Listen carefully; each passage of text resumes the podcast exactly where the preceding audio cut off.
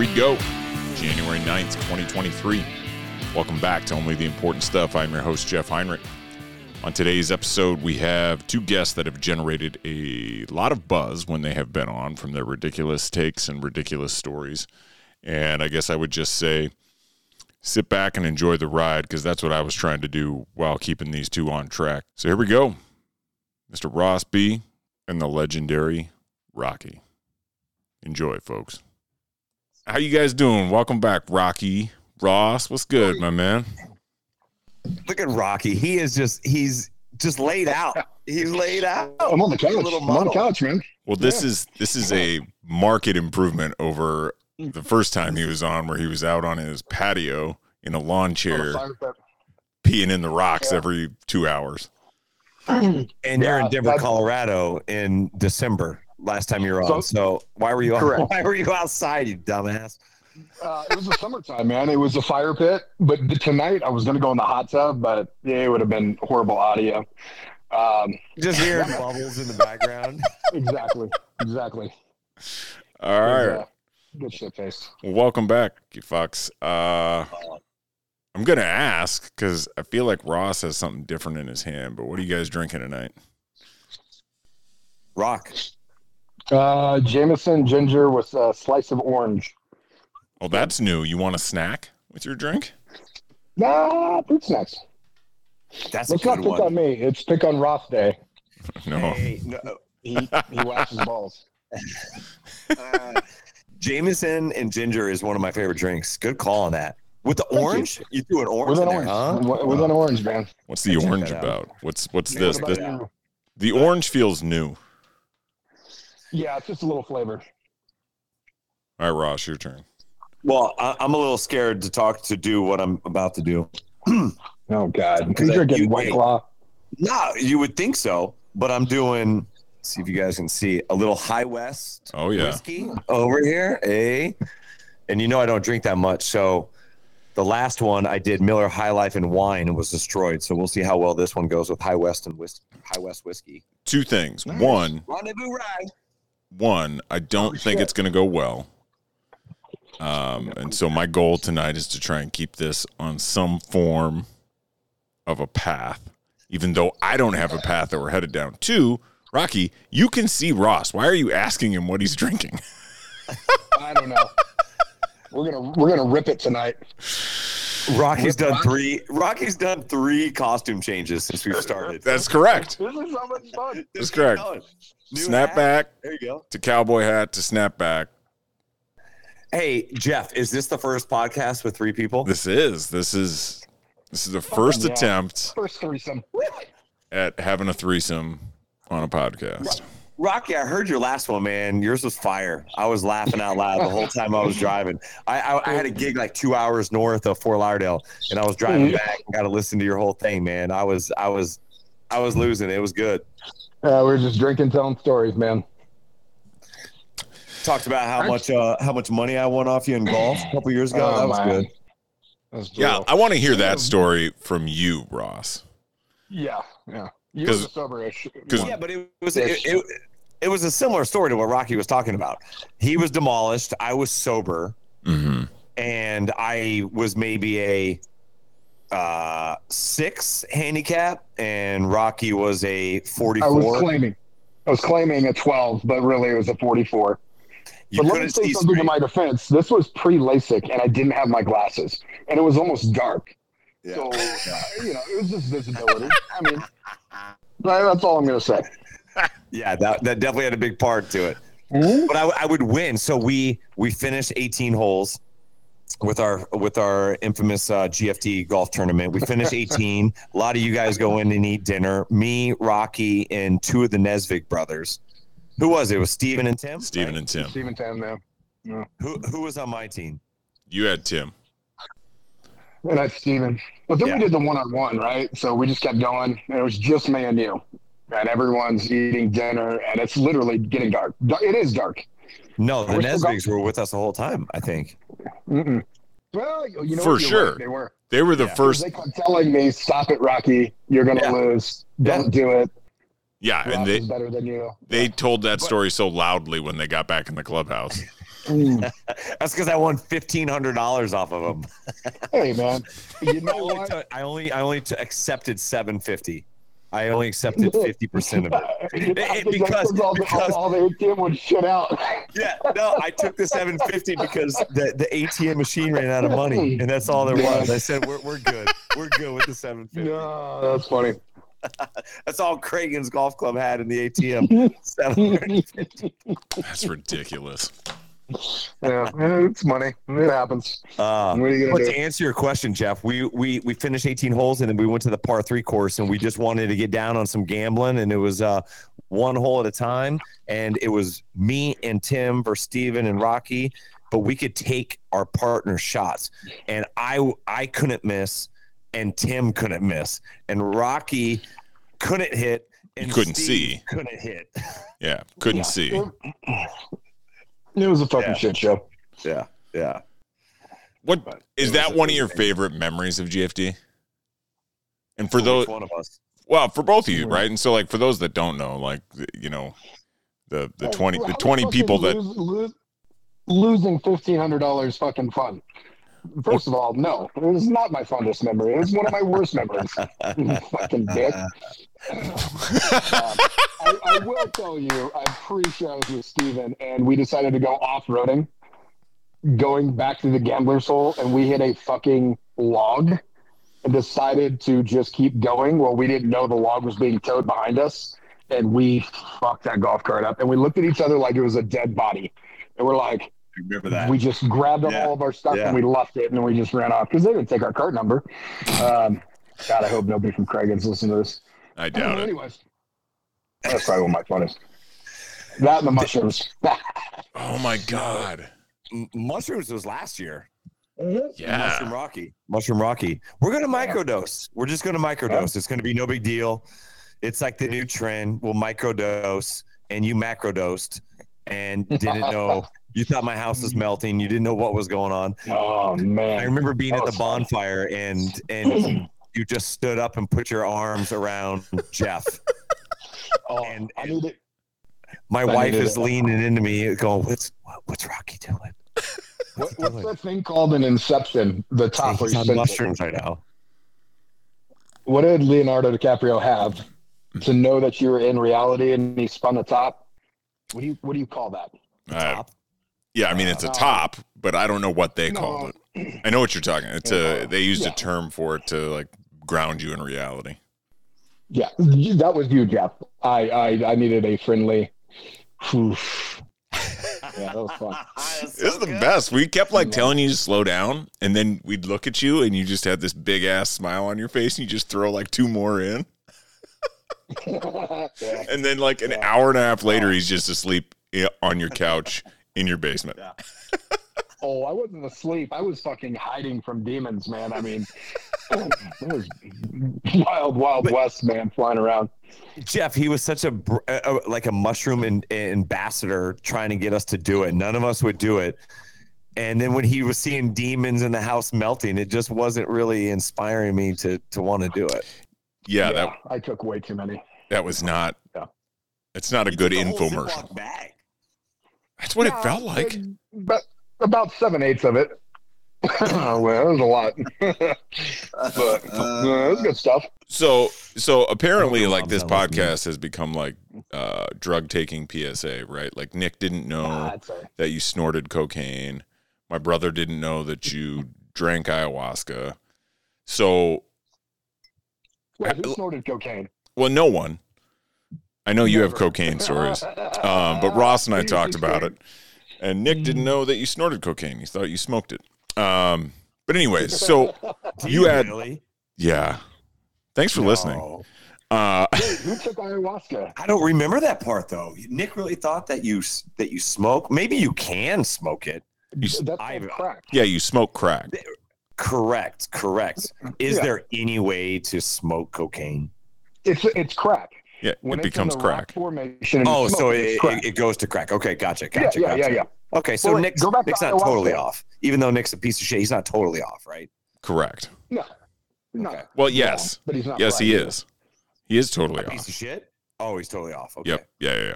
Yeah. No, my brother was talking about ayahuasca, and he thought you smoked it. But you drink it, right? It's a tea. It's like mushrooms in a tea.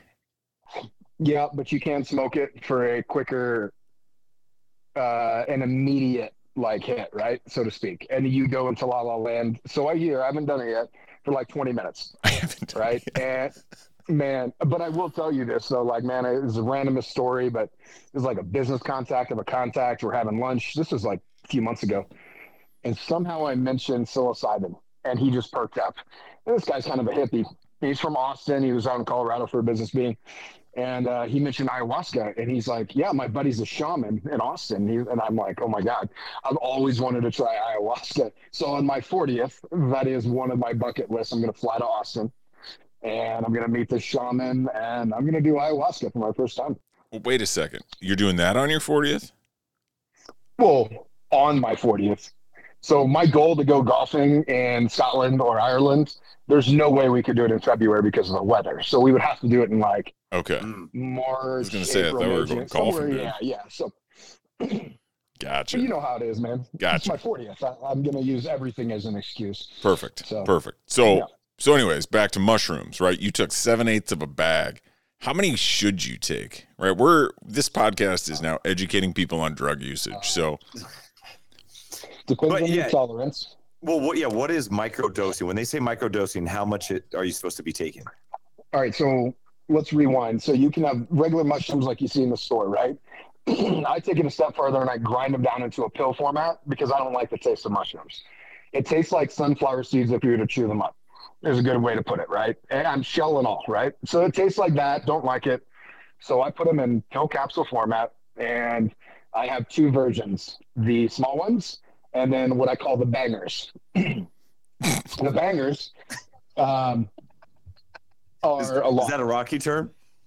Yeah, because my mushrooms are black. The guy I get them from are black. So I call them bangers because they hit harder than the whitest mushrooms. Yeah. Nice little music term. I like it. Yeah, bangers, man. Oh, those the bangers?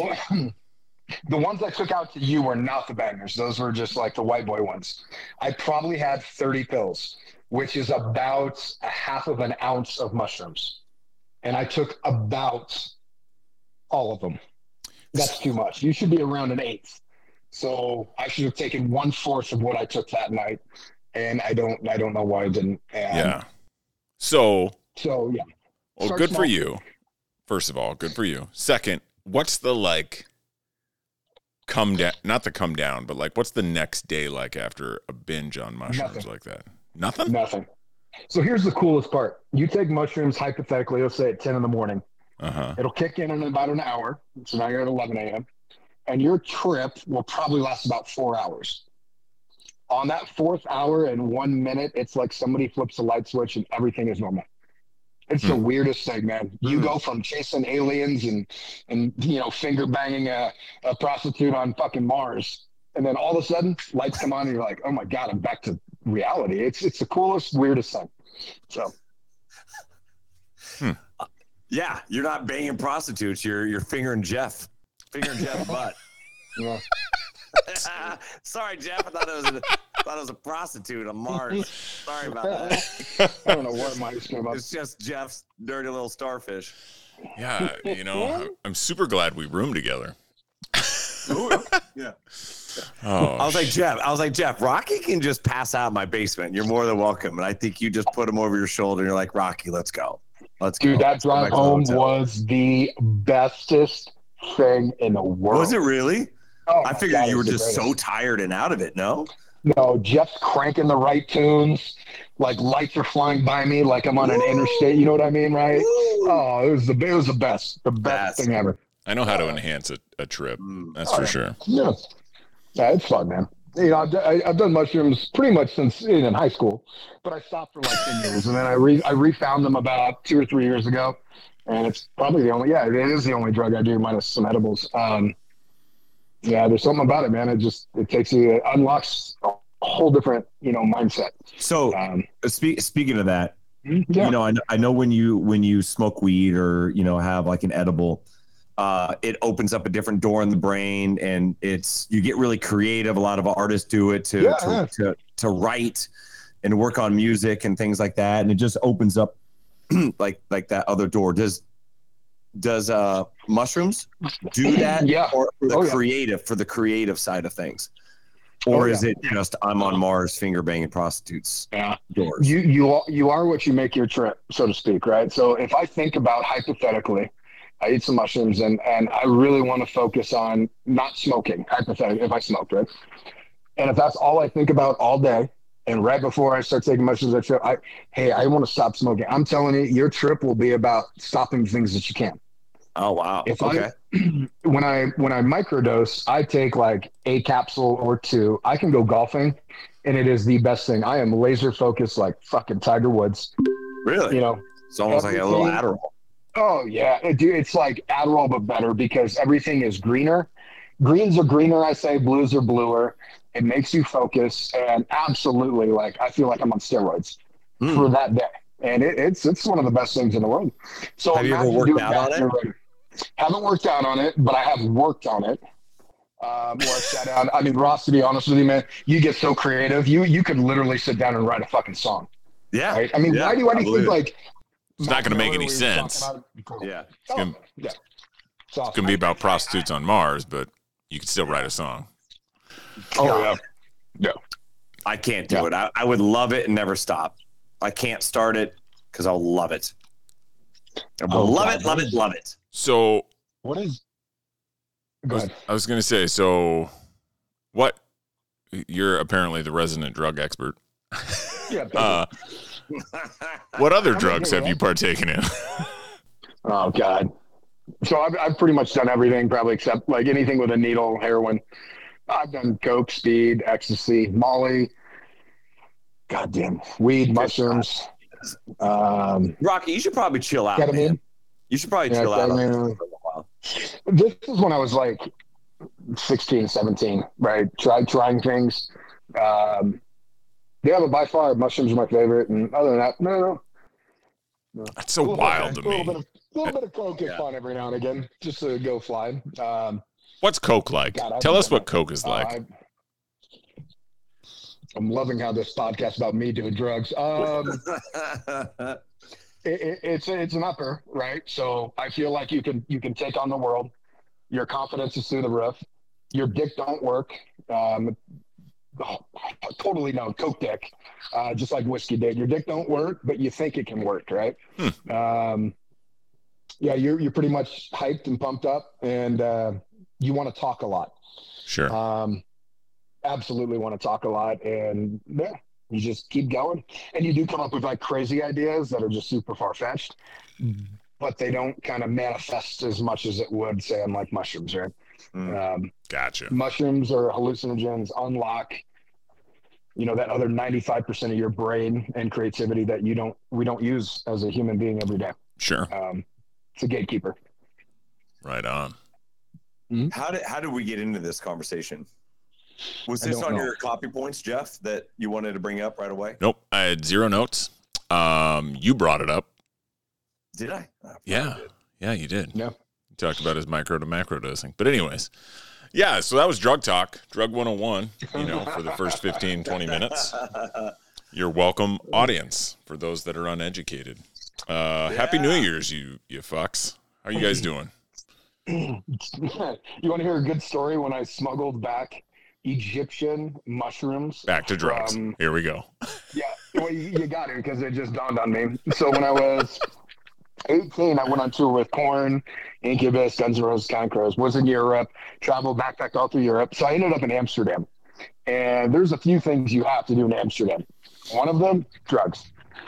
Hallucinogenics and marijuana is legal, and every other hard drug is not legal, but what's that terminology they use? Widely available. Widely available, but they won't prosecute you. Yeah. Right? They'll give you like a ticket. They won't arrest you. Okay. I ended up going into like every shop was like a pot shop, and this is 20-something years ago. And the lady behind the counter says, "Have you ever done hashish?" I said, "Nope. Let me try something." So she gives me some hashish from Afghanistan. And then she's like, you want to try mushrooms? And I said, not on this go. She's like, but you got to buy them. And they were about an inch long and super stringy, like spaghetti. Like the size of your pecker? Oh, okay. Yeah, exactly. Soft. But yes. Speaking of that, we'll come back to pecker later because I got something. And so they're Egyptian mushrooms. So as I'm leaving Amsterdam, I never take them. I'm like, I've got to get these back to the States, knowing full and well it's 100% illegal to travel outside of Amsterdam and go into another country. So I was heading to Holland and then Belgium. Okay. And I'm like, nobody's gonna stop me. I am an 18-year-old white American by myself. I'm good. So I put the mushrooms in a deodorant cap. So I take the deodorant out, I stuff the mushrooms in it, put the deodorant back in, put it in the cap, throw it in my big pack. I shit you not, I've never shit myself so hard. I am sitting on the train on the Eurorail, and this guy in a trench coat, like 1980s, taps me on the shoulder, opens up his coat, and I see a fucking badge. Ooh. If I could have shit myself, I would have. Yeah. But I was too scared. I started sweating, and he looks at me, he's like, what was your purpose in Amsterdam? Ooh. I told him, and he's like, what did you take back with you? I'm like, nothing. He just looks at me, and I am paranoid as fuck, and I'm just like... Were you sober? Okay. Yes, I was sober. But that made it even worse, because I was partying the night before. He just walks off, and it was almost like Fear and Loathing, where you're tripping out, but you're really not tripping. Well, I'm even more of a dumbass, because I decide I'm going to fly home to the United States. So I put it in my carry-on and actually get it all the way back from Amsterdam. Actually, I flew out of Portugal, but Portugal to the U.S. So I'm an international drug smuggler now, too. My God. Wow. Yeah. 18 years old. Not smart. And you did all that to go see those concerts? So I actually went on tour with them. I don't know if I ever told you, sir, but I was friends with, like, Monkey and Fieldy. And I worked at a personal training gym. Who are these guys? Monkey is the lead guitarist, and Fieldy's a bass player. Korn. Jeff and Nick were just talking about that when they were talking about their bands, and Korn, I think, was #1 on Jeff's list. Was really? Wow. So Jeff, did you know that? Yeah. Well, yeah. That's why I became friends with Rocky. He mentioned that, and I was like, "You got to be fucking shitting me." Oh, dude, I've seen so much in this world. So at 18, actually I was 17 or 18, I can't remember.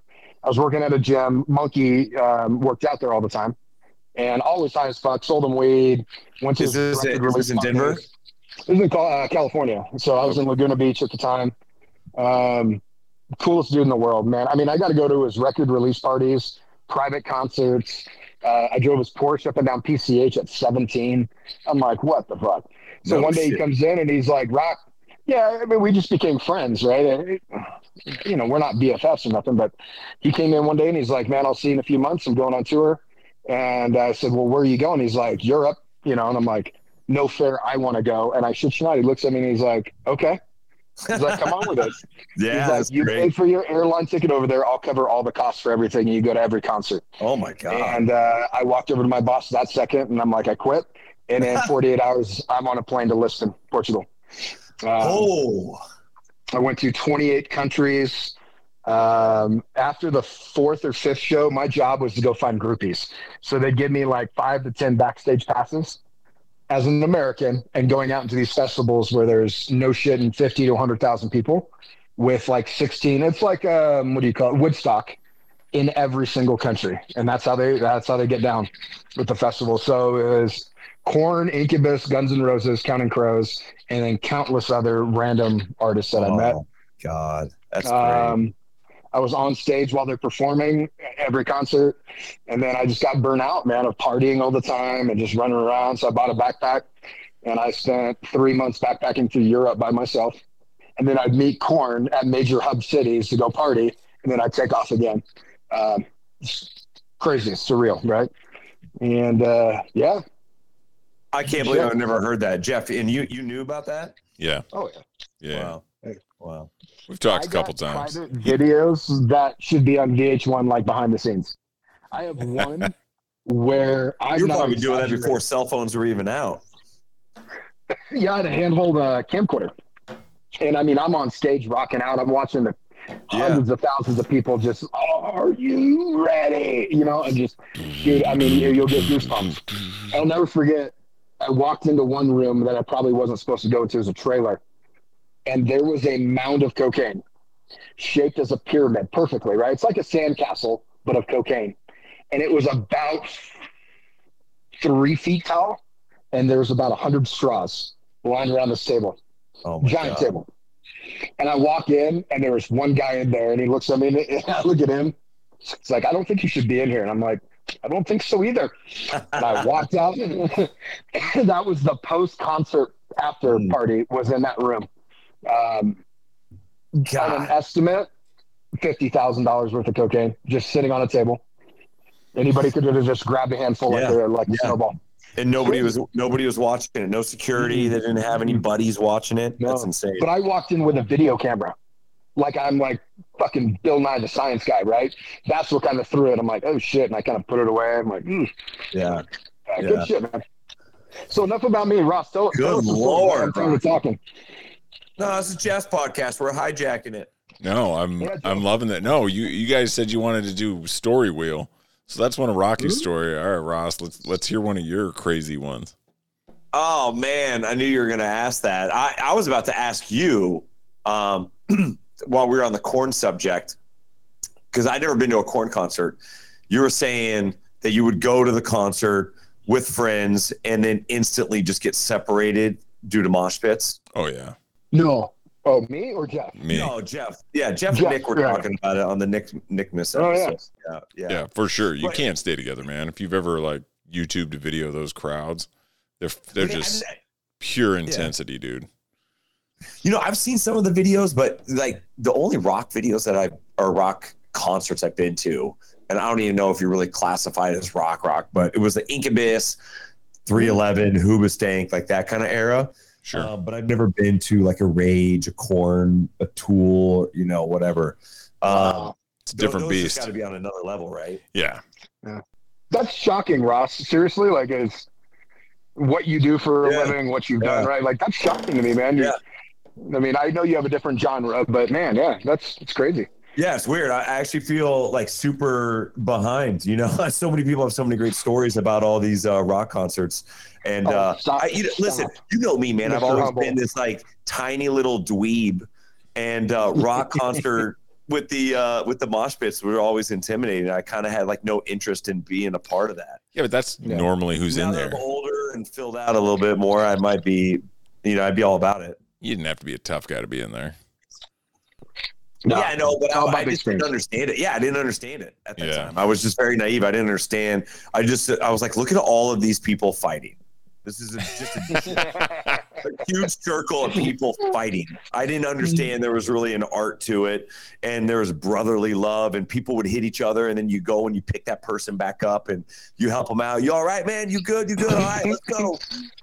You know, it's not Sparta. You know, where you're not trying to kill them. Can you guys imagine me and Nick in a mosh pit? Oh my God! Nick survived. He survived, dude. We'd be crying. He survived. He did. He rocked that shit like a champ, man. Did he do it? Fuck yeah, he was in there with us. Really? Yeah, you just get separated. You can't stand next to each other the entire show. Just the way a crowd moves. You know, you're kind of just all part of this like sea, and you just get separated, and then you meet back up when it's done. And like Charlie and I were telling him, like at the end, all right, we'll meet back here. Like this is how it's gonna go. Yeah. Speaking of concerts, though, you played Red Rocks, a month ago, and I'm curious, did you call Rocky? I did. We were supposed to link up. So my schedule was a little crazy. It was like one of those things where we got to play Red Rocks. It was like a 4-day event out in Denver. And so we got to do like Coors Field. We got to do Red Rocks and then like the Denver Convention Center kind of thing. And so it was one of those where it's like, I got to work and host during the day, and then there's like a 2-hour break, and then you're hosting again, and then a little break, and then you perform at night. So Rocky and I hit each other up. We were chatting, like trying to figure it out, and I think I don't know what Rocky you did. Yeah, I think you were like an hour and a half away or something like that. Yeah. Yeah, it's about that. But it's sport timing, and like I don't want to be that guy. I'm with the DJ, right? And you just kind of stand there. Yeah. And I don't know a single soul. Now I would have made friends, but just not the right time. No, exactly. Gotcha. I'm the worst at that. Like when I'm working and I got to do things, and I know somebody there. Like if we ever have to DJ and play at a friend's wedding or anything, it's just like the worst experience for me. I hate it. Yeah, Ross doesn't like me. I'd rather no, Rocky. We'll link up. We'll link up, baby. But you've done a gig with him in Colorado before. Oh yeah. Oh yeah, Rocky brought me in, man. Rocky is the man. Yeah. This guy. All right, hold on. I want to hear the hotel room story. No. Listen. No, let's not. We're keeping it PG. No, with the virtual reality goggles. Oh, that okay. Yeah, that's good. So let me switch gears real quick. So. I was working for Samsung. We were sponsors of the Broncos, so it's cool. And I'm trying to figure out, like, entertainment. And I want to say I had exactly $5,000. All right, so first of all, I threw Ross, I'm like, hey, are you willing to do it for, like, $2,500? Ross is like, I wouldn't even get on a plane for less than $5,000. And he was being nice about it. And I'm like, okay. That? Yeah. But it's okay. Once you can, you're basically what you call a human iPod, right? So it wasn't that kind of event. But Ross is super, super humble about it. He looks at me, he's like, you know, and I think I asked him, I said, Ross, how much would this cost if I wasn't your boy? And he's like, 20 grand, 30 grand. And I wouldn't even do it. You know, I wouldn't even do it. So, but I got Ross to fly out for $5,000. And it was in the Broncos suite. Like we combined at $5,000. Had the cheerleaders there and a bunch of customers. And we had the best time, man. We went out, partied, just had a good time. We tried to golf, but it was too cold. Yeah, but let me just say something. Jeff, have you ever seen Rocky in action? Like, just watching him do his career? Well, of course not. Well, military. Well, yeah, like that. Yeah, no, I know what you're talking about. Like, right, like his inner, like being in it.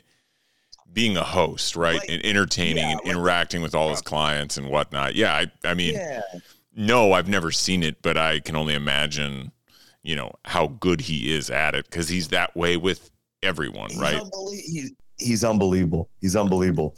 Like I know Rocky is the guy that picks on me and tases me at golf tournaments, right? And wrecks golf carts and gets hammered and forces me to do fireball shots. You know, with my cup of coffee in the morning. That's the Rocky I know. We go out to Denver, and he gives me just a sweet, easy gig at Mile High Stadium. But I thought Rocky, I knew he was, you know, putting all this stuff together, but there was maybe like 400 to 600 people at this event, and just seeing him on the microphone and conducting this whole, just the whole event. He just ran it from beginning to the end, and people just. I don't know. It's a special talent, and I had no idea that was Rocky. Right, like you did. But he was such a leader, so good. He was so just like well spoken. He's a wordsmith. He's just great with everybody. I loved it. That is the nicest thing you've ever said, and I thank you. And that's a huge compliment coming from you because you're like the fucking OG, right? Stop talking about me. Come on, Ross. You know more famous people than. Fucking I know on a football team, right? Like, Jesus Christ, you did what? J.J. Watt's wedding, you fucking Vanilla Ice, you're the voice of the fucking the Dolphins.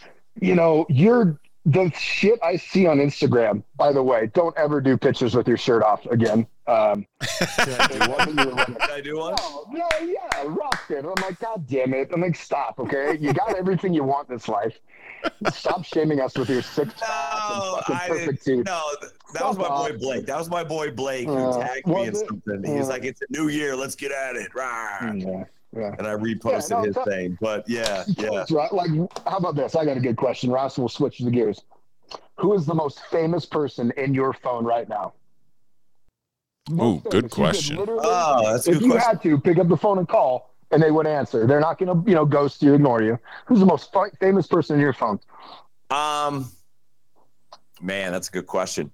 You can kind of go, I guess, on two different sides. God, you're so humble too. That's what I love about you, by the way. You are not a dick and pretentious. Like, I love that you're humble. Because you have that many famous people in your phone, and don't fucking act like you don't know it. I keep face. Yeah. Between you and Nina, oh my God. No, it's been great. Dude, I don't know, man. I don't know. Maybe listen, I'm a big sports guy. So okay.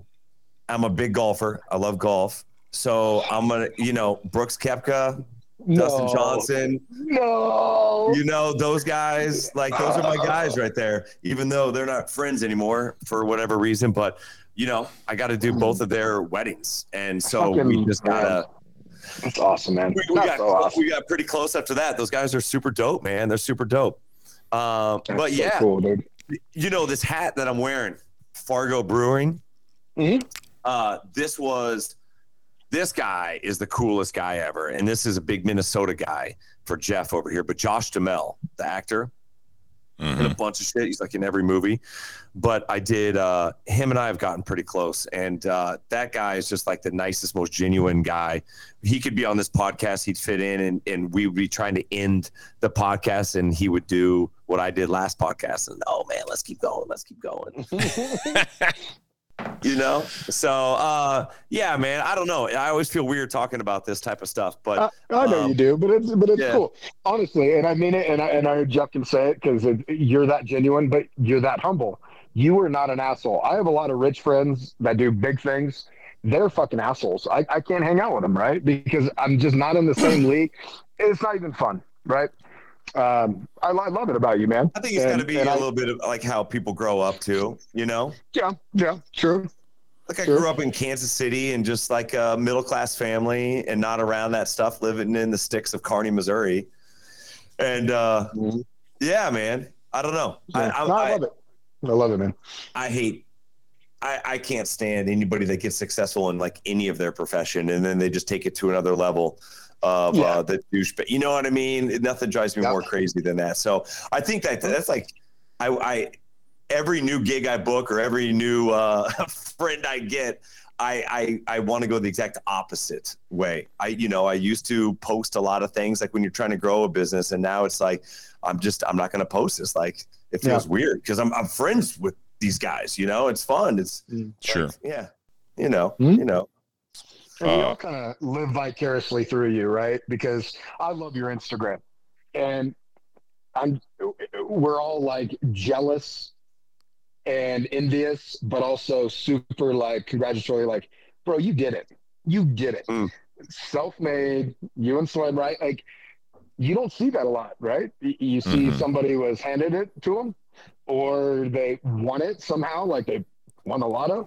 Or you're a pro athlete and you just get stupid fucking amounts of money thrown at you, right? Right. So, but yeah, man, you did it, man. We're all proud of you. We love do mushrooms to make out right now. Dude, yeah, shit. You could finger him. Mm-hmm. He could finger you on Mars. Yeah. Are you guys done making out yet? On Mars. Yeah. No, but I got more questions for us. So that's most famous in the phone. But who are you the most excited to meet in person? Athletes, actors, all that shit, musicians. Yeah. Honestly, hands down, Tiger Woods. Tiger Woods is that's a Mount Rushmore guy for me. I'm actually real curious who would be on your guys' Mount Rushmore, but Tiger Woods is on my Mount Rushmore. And last New Year's Eve, I got a DJ at his house for his New Year's Eve party. And wait, I didn't know that. Yeah. So again, thank you for listening. Yeah. Fuck, I talked about that last night. Jesus. How did we see you at GFP? And I still don't even know that either. Holy shit, that's awesome, man. So, yeah, when I met him, I thought, going to his house, I thought it would be 300 people, just a huge thing. And there was maybe 25 people. Mm-hmm. Real small outside in his backyard on his golf course. He's got 5 holes in his backyard. He's got his just layout is in between the intercoastal and the ocean. 5 holes. He cuts the grass in a certain way. He does not cut the grass. Well, he doesn't, but his people cut the grass in a certain way to emulate certain golf courses. So if he's got Augusta coming up, they're cutting grass to feel like Augusta. If they're doing a U.S. Open up in New Jersey, whatever the course is going to be, they're cutting the grass to putt like that and hit the rough like that. It's pretty wild. Yeah. But when I was out there, just kind of a cool story. I just kind of put on a random mix. Like, it didn't really matter. It was almost like a human iPod. Are you telling the wedge story again? Because we're going to move on. Oh, did I say that? I haven't heard it. Listen to a fucking episode, Rock. I'm not good. Thanks a lot, brother. I'm not going to do it. He told the story already. I'll text you later, Rocky. No, yeah. So I was hitting a 60-degree wedge. Okay, bye. Here's a hypothetical. Yeah, Rock. Yeah. Just listen to the first episode Ross is on. I think he tells it that Fair one. Enough. Or it's the second one. No, but so if you had, this is a good hypothetical, if you had that access, right, to that type of a training facility and that was all you did, how good do you think you could get at golf? I mean, is that for both of us? Yeah, for all. I would think for all of us, right? Yeah. We're all athletes. Well, what are you doing for a living? What are you doing for a living? How many hours do you have available for this? Golfing. You know, so I'm a full-time golfer. I don't need to go out there and work and figure out food, money, and shit like that. Correct. You won the lottery. So how so your question is, how good of a golfer could we be? How good do you think you could get? I could be for me personally, I feel like I could probably. You'd be the amateurs. Do I have a coach there, or do I just have the facility there? You have that kind of access, right? You got a coach. You have practice facility at your availability whenever you need it. You don't have to worry about anything else. That's all you're working on. How good can you get? I feel like we could get really good. I feel like define really good. I'm a 7 handicap, so for me, I don't think it's any stretch of the imagination for me to be a scratch golfer with that facility over a couple years of practice. All day, every day, with the coach, you got a gym, strength and conditioning, you got recovery, you got cold plunges, you got nutrition, you have a chef, and like that's your main focus. I'm a 7 now. I could easily become a scratch golfer, maybe even a plus after that, I'd say. Rocky, on the other hand, let me think. Rocky right now, what do you maybe play at? Like 12, 14? 12 plus, yeah.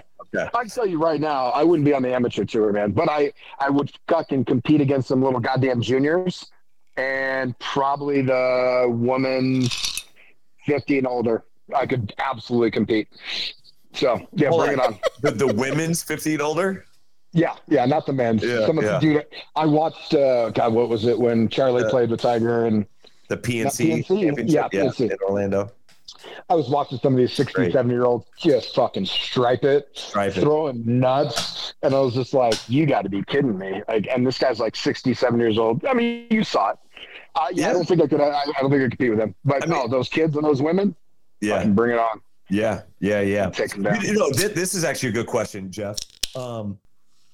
I've always thought about, like, right now, so we're 40 years old. Being 40, if we had a facility like that and we were practicing, to go back to your question, could we qualify for the senior tour? No. Do you, so to be on the senior tour, you got to be how old?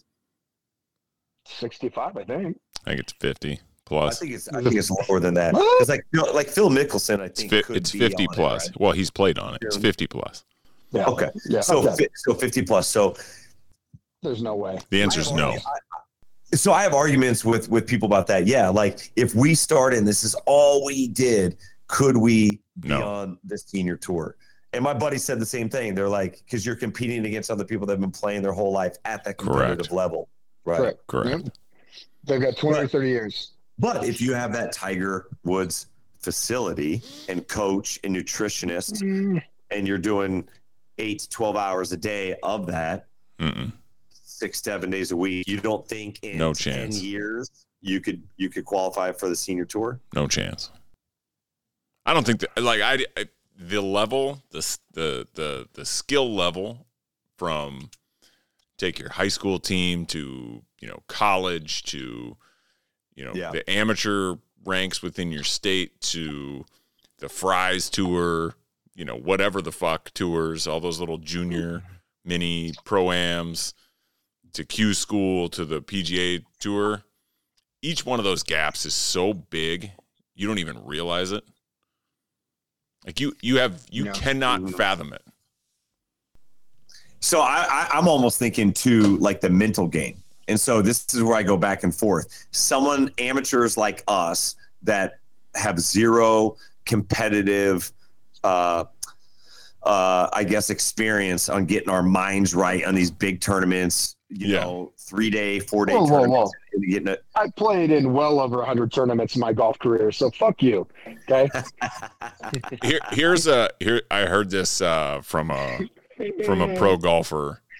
Because, you know, there's a lot of questions out there like this, right? Like you're posing, like I just posed, whatever. And his answer was, do you putt out every three-footer that you have? No. And if the answer is no, then you'll never make it. Yeah.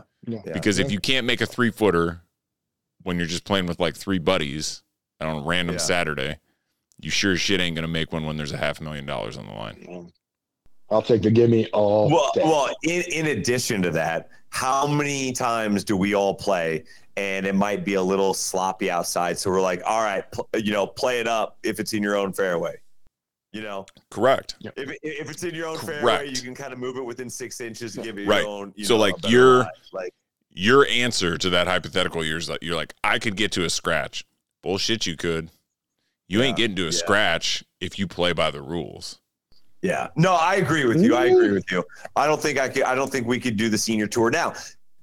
Maybe somebody like Tony or Joe Thorvig, who's already at that scratch level, if they had that facility and, they're already locked in right now as a golfer who can go out there once in a blue moon over summertime in Minnesota, right? And they're already a scratch golfer level. I think a guy like that could probably do better on getting on that senior tour than us three. I mean, I think they could get their handicap down. I don't think they would make one of those tours, dude. Yeah. I think the pressure of that, right, and having to hit those shots with people watching, with money on the line, with all that, like that's just it's another level, right? Like, courses are so much harder. They're just so much harder. Like saying you're a scratch golfer in Florida. When, the fairways are wide, the roughs are short, there's really nothing that's going to, like, kill you, right? Like, you can miss a drive and you can still get it up by the green. Like, these motherfuckers are playing courses where if you miss a drive, like, you have to chip back out into the fairway. Yeah.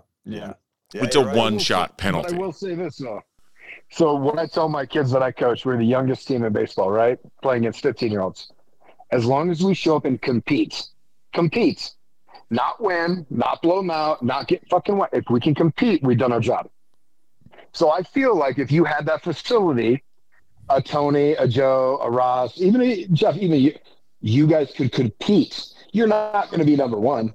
You might be 10th, but what does that tell you? You're 10th on an amateur tour, right? Or tied for 10th. Doesn't matter. I think you still can compete.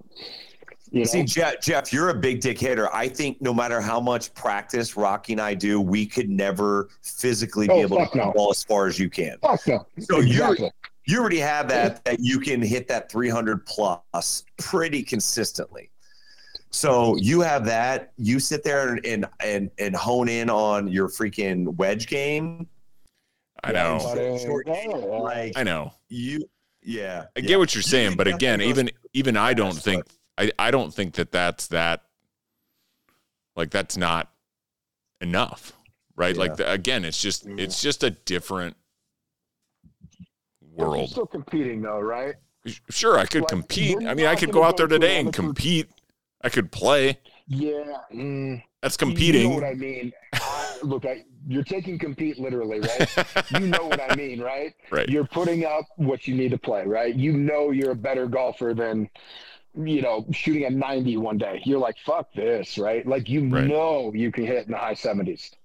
So that's what I mean by compete. You give it your all, you're still making the leaderboard. Because you've seen shit. I've seen scoreboards where, like, you have two or three guys up through day two on an amateur tour.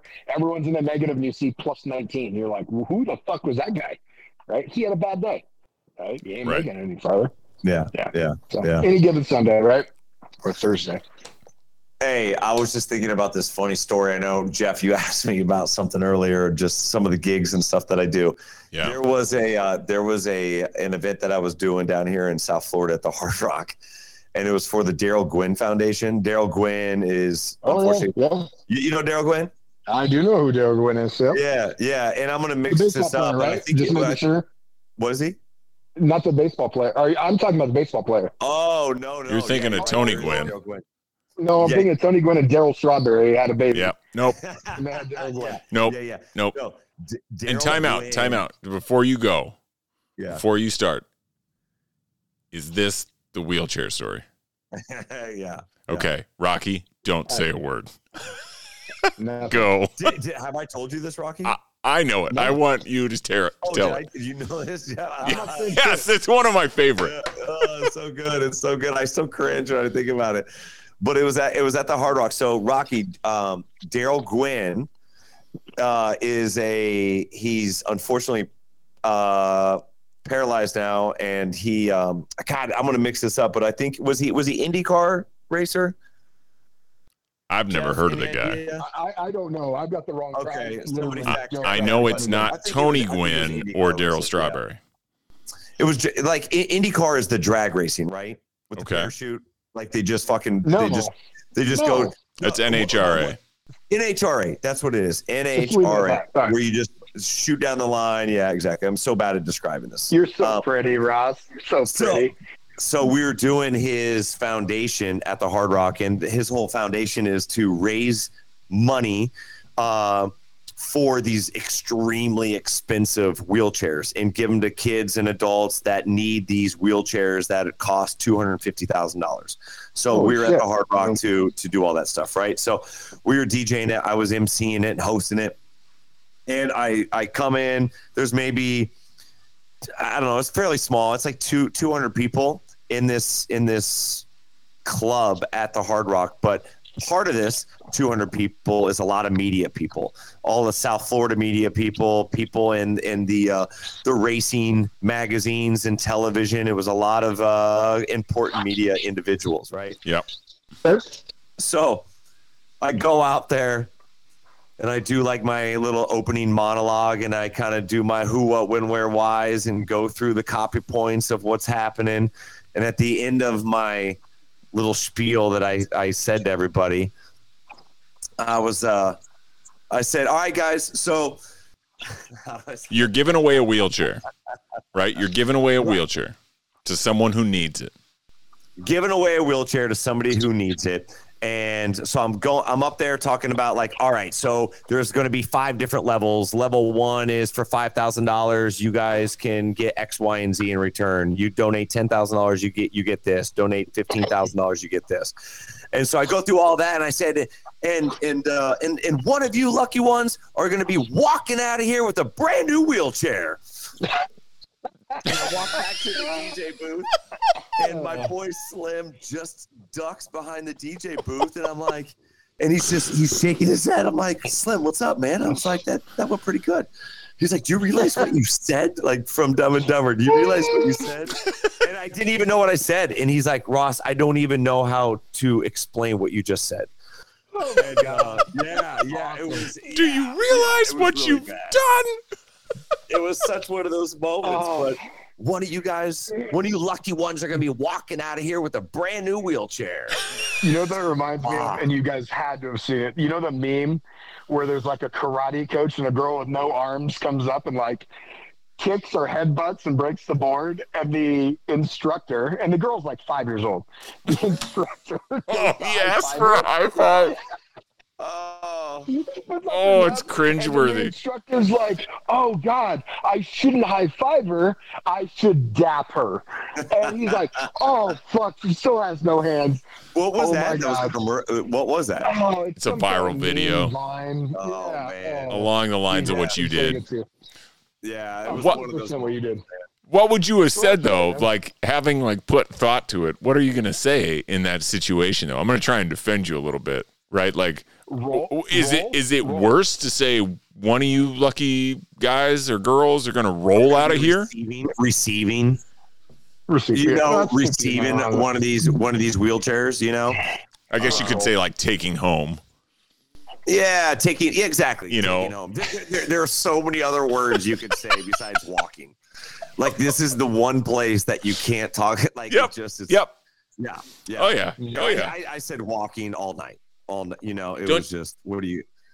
Don't you have another like really good flub, where you were like introducing a singer?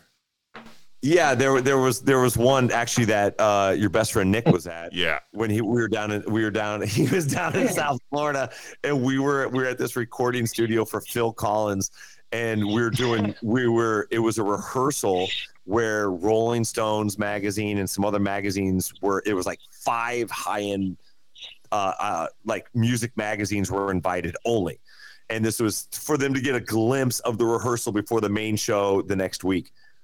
And so I'm emceeing it and just introducing the different acts. And I wish Nick and I could remember this person's name, but it was a Mexican, Latin Grammy Mexican singer. Ariana Gonzalez. Quisimosa. Nope. Who? Nope. What? Yeah. No. Ariana Gonzalez. No. No. Okay. No. Close. No. I'll look it up. But it was one of those names that, you know, like the name Pat, it could go boy or girl. You know what I mean? My daughter's name is Carly. It could go guy or girl, you know? No guy is named Carly. First of all. Charlie. Oh, okay. Yeah, gotcha. Yeah. Never mind. Yeah. So anyway, I introduced this person and I'm like, you know, make some noise for such and such. And that person still hasn't come out. No, let me back up. I said, make some noise for the beautiful, gorgeous, whatever this person's name is. And that person never came out. And I'm like, come on, where is she? She's around here somewhere. Get over here. Where is she? And out comes this like older gentleman. And I was like, oh, and I walked to the back and Nick is in tears. And I look at the producer because the producer never gave me heads up. And I looked at him and I said, yeah, a little heads up on that one would have been nice. And he's like, he's patting his chest. He's like, that's my bad. It wasn't Tom, right? But it was a really close name. Yeah, I got to look it up, man. That's awesome, man. That's good shit. Yeah, but I got to text Nick right now. Find out. Yeah, Nick will know. Nick remembers all that shit. Honestly, every gig that I do, I fuck something up. And so by the time I'm home, I already forgot what I said, what I did. Yeah. It's pretty. But you're the only one that probably knows you fucked up, right? Yeah. No. I'm pretty sure a lot of people realize he fucked up when he was asking for a girl and a guy walked out. Yeah. I'm talking about a normal show where he says he fucks up every show. Oh, yeah. A little perfectionist there, but whatever, Ross. Yeah. I'm not good with my words at all, and so it's quite remarkable that I get paid to speak. That you speak for a living. Yeah, that's really it's unbelievable. Hey, how what's up with the Dolphin stuff, right? So you're still the DJ of the Dolphins, right? Yeah, still doing that, all man. Home games? All home games, right? Yeah, all home games. Play all the music. Yeah. Other than the home games, or like do you do receptions after? Yeah, you'll do different shit like that. Like they'll have different charity events or just different like fan appreciation things, or like they're promoting the team and we'll DJ those type of things. But the main thing is the in stadium DJ. So you're playing all the music and doing all that shit. Yeah. It's been an interesting year though, man, because we started off 8-3. Yeah. And now we're 8-8. Concussions. Yeah, dude.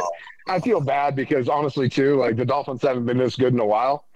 And they're probably not going to do very well without him behind the QB position. For sure. And I think this might be his last year in his contract, so they're going to deal with all that shit. And it's going to be a weird year with like 49ers with Purdy and Garoppolo, Trey Lance. Oh yeah. And then you look down, you know. But who do y'all think Super Bowl? If you had to bet on one team, not two teams to go, just pick one team. We'll see our predictions and what happens in a few weeks. I mean, Ross is picking the Chiefs. Oh, yeah. It's going to be tough. Listen, I will say this. The Bengals have our number. The Bills and the Chiefs are 50-50. And if we play the Bengals, I'm honestly super scared. I'm not confident at all that we'll win that game. With the Bills, I have confidence. I don't know who the other team would be. The Patriots, I think maybe if they get in. Oh, Dolphins, you'd have the Eagles, the Patriots, Cowboys. That's NFC though. I'm just talking about Oh, yeah. I'm like to get to holistically. Yeah, yeah. I want to know who's there. I love the sleepers. You know, I think the Cowboys are actually going to show up. Don't crucify me. I'm not a Cowboys fan. I just think the Cowboys are going to show up. They have too many weapons. I would like them too. I would like them too. I would love to see Miami. Oh, he got the wah-wah. Yeah, it ain't going to be Dallas. Hey. I don't see it. I mean, if you made me pick, I'd pick the Niners. Yeah, they scare me. Niners scare me. Even with Purdy, man, they, those guys scare me so much. The defense is so good. That's who we beat, and their defense was so nasty, and they had like no offense, but their defense, and we barely beat them. So now you look at them now with a sick offense and a sick defense.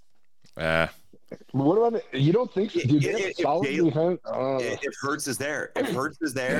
If Hurts is there, they're gone. Yeah, it'd be pretty close for sure. You're asking me to pick one team, right? Like I just pick one team. Like you got to put $100 down. Yeah, pick one team. That would be the one that I would put money on.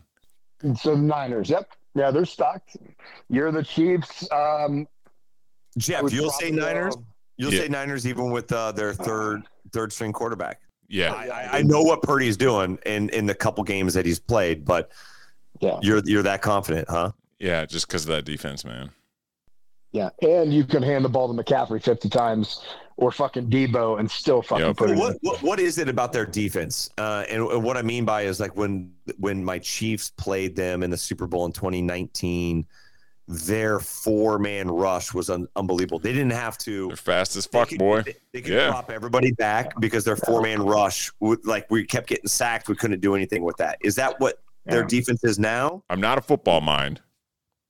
Like, why are they so good? I'm going to throw this out there, but if you can get pressure with your front four without having to bring additional help, you're going to be in every game, and they do it better than anybody. But that's their specialty right now, is what you're saying? Yeah. It's still their front four? Yep. Yeah. It's Joey Bosa and who? Bosa's on it. I'd have to pull it up. Bunch of bad men.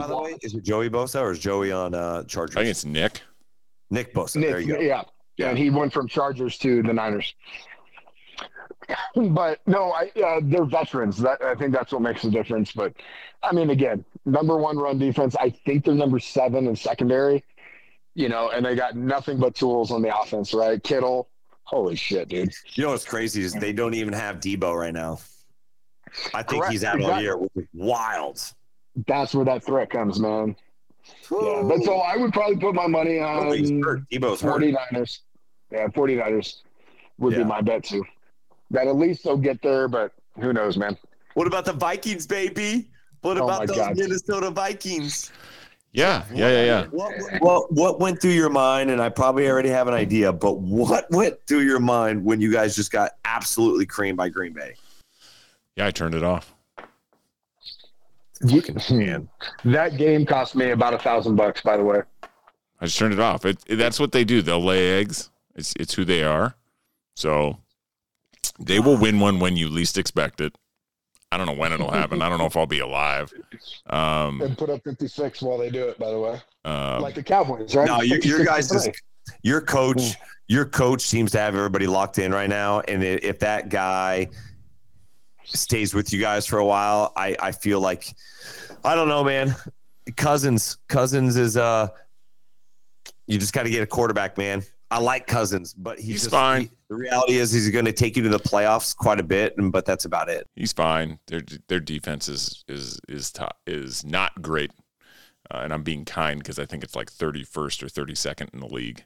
Is it really? Wow. They're just old.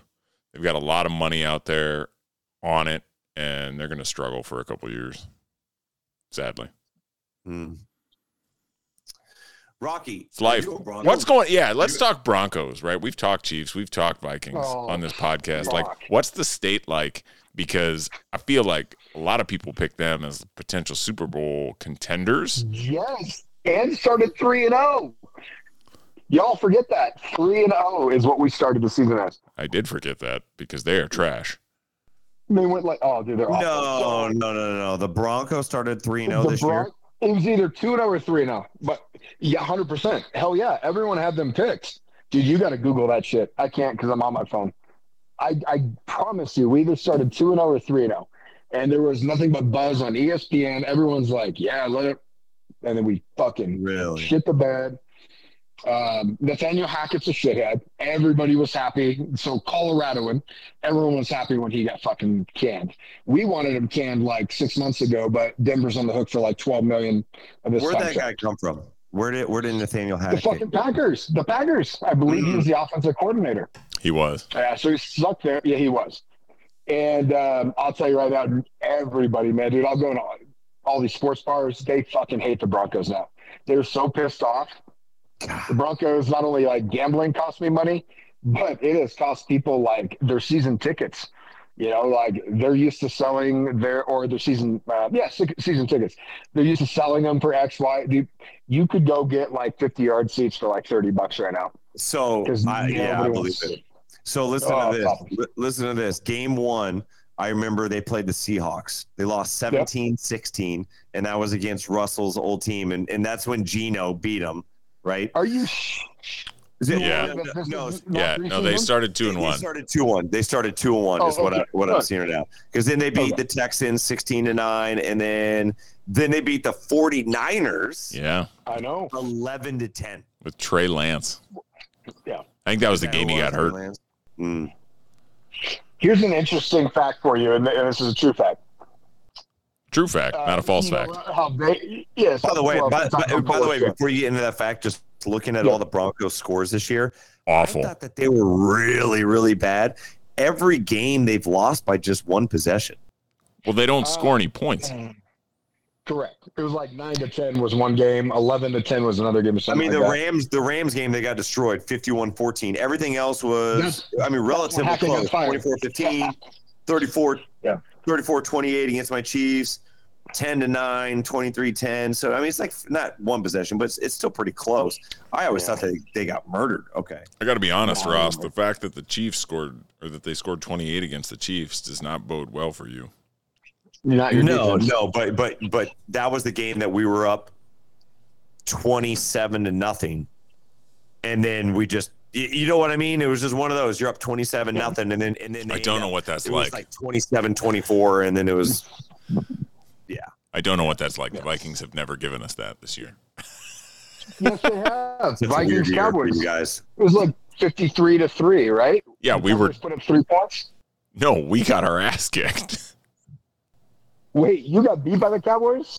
Well, I didn't. The Vikings did, yes. Yeah. And that's what I'm saying. It was like 53-3. Some stupid score, and I thought y'all only put up 3 points. Oh, yeah. No. Yeah, Ross was talking about being up by like 27 or 28. Oh, yeah, that doesn't happen. I have no idea what that's like. That one time this year, right? Where you're just up and you're comfortable and you're sitting back, you're cheering your friends, you're good. Nope. Or in your case, texting your friends. Nope, not once. Okay. Someday. That sucks. It's just one of those years, man. It's a weird year, that's for sure. Or teams, one of those weird teams. How shitty is Matt Ryan? I don't know why the Colts picked that guy. Oh my God! Yeah, like what are they doing? I looked at that guy. Remember the guy Warren on Something About Mary? Warren Moon? No. Oh, God. Every time I see Matt Ryan on TV and they do a close-up, I think of fucking Warren. With his baseball? Have you seen my baseball? Yeah, exactly. Jesus. No, it's awful. What a good day, Warren. Jesus. Dude, so I live in Plantation, Florida. It's like a suburb of Fort Lauderdale. And just a little fun fact, they filmed the majority of Something About Mary right here in good old Plantation, Florida. Huh. So like our city hall and just different areas. Yeah, I get a kick out of looking up like film locations in some of these places. And yeah, it's kind of funny. What was your true fact, Rocky? Oh, man, dude, I lost it. What question did you ask me? What was it? Yeah, I'm fine. I have no idea. Yeah. You were saying stuff. We were talking Broncos, and before I rudely interrupted you and said that the Broncos haven't lost by that much, you're like, oh, fun fact. And then you stop there. Fun fact. I don't remember that. All right. It might hit me at like 2 in the morning. I'll text you. Perfect. So, Ross, you said you had some other stories, man. Oh, man, I probably do. I can't really think of anything right now. I probably have a bunch that will come. Hanging out with you, Rocky, like I'm always just lost to words. I don't really know what to say. All your stories, it's stuff that I didn't think was possible. I didn't think that these type of things would ever happen. Oh, man. And I wish I could engage more. I don't even know what to say to 7/8 of your stories. Oh, God. This is not the forum. But, there's a good 10 or 15 more stories. We're just not going to make podcasts on Jeff, Jeff, give me what I want to know, what I know very little about both of you guys that I would like to know more is when you guys were in the service. I feel that's where you guys met, right? The service? Correct. Yep. Go ahead, Soldier of the Year. Tell them. Oh, you were a Soldier of the Year? Is that a thing? Yeah. And Jeff, hold on. For about 48 hours was not humble pie. But on the 72nd hour. If you're Soldier of the Year, I would be bragging like a motherfucker all day. Okay. There it is right there. Hold on. Jeff, hold that back up. Let me see. Oh, my fucking God. That's the eagle. Yeah, hold that. No. Bring it back. I want to read the plaque. I was in our living room when he brought that in. SPC, Jeffrey H. Heinrich, 2005, Soldier of the Year. What's SPC? Yep. Specialist. Sorry, specialist. So what did Jeff do? And you can answer for yourself, Jeff. What did you do to win that award? Oh, yeah, Jeff answered this question before I do. Oh, and the pistol. He got a fucking pistol. Are you... there it is. Wow. Yeah. Dang. That's what made me jealous.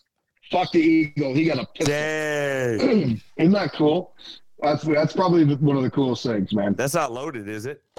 You can. No. I'm scared of guns. Don't do it. Jeff? Yeah, it's old school, right? Okay. So... Hold on, don't load it. I'm look scared. At this shit. Don't. It's got that old school ball. Oh, wow. That you would like put in there, push down, blasting caps. Oh, my God. Caps. That's crazy. That's essentially gunpowder. Yeah. So Russ, Soldier of the Year. Oh, wow. Look at that. Basically, like, there's, I guess your each unit, like, recommends one or two people. And you go through a board, you go through all these military questions, and then kind of like personal questions too. But, and it's per base, right? So for Fort Knox, for that year, Jeff was Soldier of the Year. So he beat out like 15, 20 different fucking people that were out for the award, right? In that unit or different units? Yeah, Jeff, correct me if I'm wrong, but yeah, answer all the questions right. It really didn't matter, so Jeff could bomb it, but his personality and his fucking candor and his it might get him through, right? And then it's a board. It's people judging you, right? They might just ask you random fucking questions, all right? But don't forget the quiz either. Yeah, it was a bunch of shit you had to learn.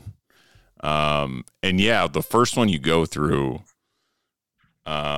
nobody wants to do it for essentially Rocky's reaction, right? Like everybody gives you a ton of shit for winning it, for winning like Soldier of the Month or anything like that. But, the management in the military, right? The leadership, the sergeants, the NCOs, the senior NCOs, the officers makes them look good when their soldiers do well. Anyways, so, like, they recommend you. You go through it, and it's a bunch of stupid questions, like recite the soldier's creed, you know, what are the 7 values of the Army, you know, and, you know, describe your AR-15, right? And I still remember, so, you know, it's a 5.56 gas-powered, you know, fucking, you know, semi-automatic to fully automatic, rifle. Like you had to remember, like memorize all this shit. And if like you said a word wrong, like you were just wrong, right? And you had to sit right, you had to be dressed right, like all your shit had to be right. And you would just progress through, right? To Soldier of the Quarter, to Soldier of the Battalion, Soldier of the, you know, so on and so forth, to Soldier of the Year. And then like the Soldier of the Year one, so, like, you have different people outside of Fort Knox, too, right? Yeah. So, there's. Yeah, yeah. There's like professional, you know, board takers because it makes their superiors look good. So like that's all they do. But they're all a bunch of pogues, right? Like it's a bunch of nerds. And I just happened to be smart and like presented well. And then when you got to like the final one, it was the board, but then combined with shooting and physical fitness all wrapped up into it, right? And none of those motherfuckers were combat arms. Yeah. So like when it came to that, I smoked them all in the PT and, you know, I was highest qualified marksman you could be. Yeah. So I smoked them all in that and it was like a no-brainer for them. They're like, well, you're the soldier of the year. And so then I just got fucking paraded around for like 6 months. I got to do whatever I wanted. Yeah. Went out to DC. He was tall, cuckold. Went out to DC with the like six others because there was like six bases that all went out there. And, oh, I forgot you went to DC. Yeah. Yeah, right. Bro. Went out there for like 4 days. Did you get recognized out there? Yeah. Yeah, he competed out there, right? Yeah. Well, who was the president at that time when you were in the service? Bush. Okay. Mm-hmm. Second. Yeah. So, hey, but yeah, here's the thing. I met Cheney. Yeah. Oh, okay. Dick Cheney when I was out there. I'll tell you, but between the gun, him going to DC and like meeting people, that's what I was jealous about. I'm like, fuck you. And here's what I've realized, and why I gave Jeff so much shit too. And where he excelled. Anybody can do the PT, anybody can shoot, and anybody can study a book. But when Jeff came in, he's fucking 6'3", deep voice, physically fit. It's like that commanding presence. Yep, yep. You know, and it's huge. And the personality, and here's the other thing. He had a degree. Yep. Most enlisted don't. So he had that, not education so much per se, but it was the life experience. Because you're talking about a 19-year-old private versus a 24-year-old college graduate who knows a little bit. You know what I mean? Yeah. So he fucking rolled the roost. There's nobody that could compete. And, you know, and he has a fucking slick jawline, right? And he's like, yeah. You know, he's like Captain America. Yeah. Who are we going to send to D.C. to represent us, right? Exactly. So I always told Jeff, He was the poster child. I'll do the same in PT. I'll do the same in shooting, and I'll study just as hard. You wouldn't have done the same in PT. I ran circles around you, you fat bitch. Fuck off, dude. For every 30 seconds I'm late and running, I will make up in my fucking push-ups and sit-ups. I maxed those out too, bitch. Oh, dude. I fucking in Korea? Are you kidding me, man? I maxed out push-ups, sit-ups, when excelled, and still ran like a 13-minute. No, it wasn't 13-minute. Like an 11-minute 2 mile. I didn't even hit like 100 points in running, but I crushed it. 11-minute 2 mile? Yeah, right. I was going to say, Rock, there's no way you ran 11-minute 2 mile. My best was 11:11. That's fast. No. 11:8. 12:56 is straight-up minimum. No, that's max. 12:56 is the minimum. That's max, because you could score up to 325. I'm sorry, you know what I mean, yeah. It's the max you can get to get 60 points, right? So that's nothing, right? But yeah, the fastest I ever ran was in the 11s. I was fine. I never maxed out running, ever. I mean, I'd get like 80, 89, 90 points, but I would crush it in push-ups and sit-ups. The best part about it, Ross, like all the bullshit aside, was it was a fucking golden ticket, man. Like, they were like, what do you want to do? And I said, nothing. And so for the last 6 months, I taught new officers how to shoot once a week for like an hour and a half, and then I golfed every day. Oh, really? And this is in Kentucky? Yeah, it was fucking great. It was great. That's where we picked up golf, so, man. What happened in your life that you graduated high school, you go to college, you got your degree, and you said, you know what, I'm gonna get in the Army. What happened? Was that something that you always wanted to do? Was that something that you just woke up one day? Were you going through hard times and were you not knowing what you wanted to do with your career? And you said, I'm going to do this while I figure shit out. What was going on? Yeah. I mean, it was a combination of like 9/11 happened when I was a senior. So that had an impact. And then you graduate and, you know, I was on a team essentially my whole life, whether, you know, in some sport, right? And so in college I was on a baseball team, and then you graduate and you just, you join this fucking rat race that is life, right? Yeah. Yeah. And I was young. I'm young compared to all the Fairmont guys that you know. I'm a year younger than them all, right? Okay. And so I'm 21 years old, graduated college, you know, sitting behind a desk as a banker, banging my head against the wall going, this cannot be what it is. Right. And, you know, student loans? I had student loans, yeah. You know, you got some student loans. You got the pressures of life. And you were single at that time? I was. Yeah, I had broken up with my girlfriend. Dwyer was, you know. Already married and had two kids. No, but close, right? And, like, everybody was kind of going and doing, like, they had found something that was, like, their thing. And, you know, Charlie and I talked about it a lot. And, honestly, like, I probably would have joined out of high school if baseball wasn't an option. But just like a little bit of like feeling lost and like you're not what you want to be, and like you want to be part of something bigger, and knowing that there's this, you know, war essentially going on, and you're seeing others that are sacrificing. It's like, well, fuck it, man. I ain't got shit to do. I can help. Right. Yeah. So I walked in. I remember like walking into all of them saying, you know, I want to go. And all of them essentially were like, get the fuck out of here. Except the Army. The Army was like, we'll take you. And I took my tests. I scored a 99 out of 99. What do you mean the other ones were saying, get the fuck out of here? Well, the Air Force was like, you can't be serious. Right? Like this. What do you mean? Why?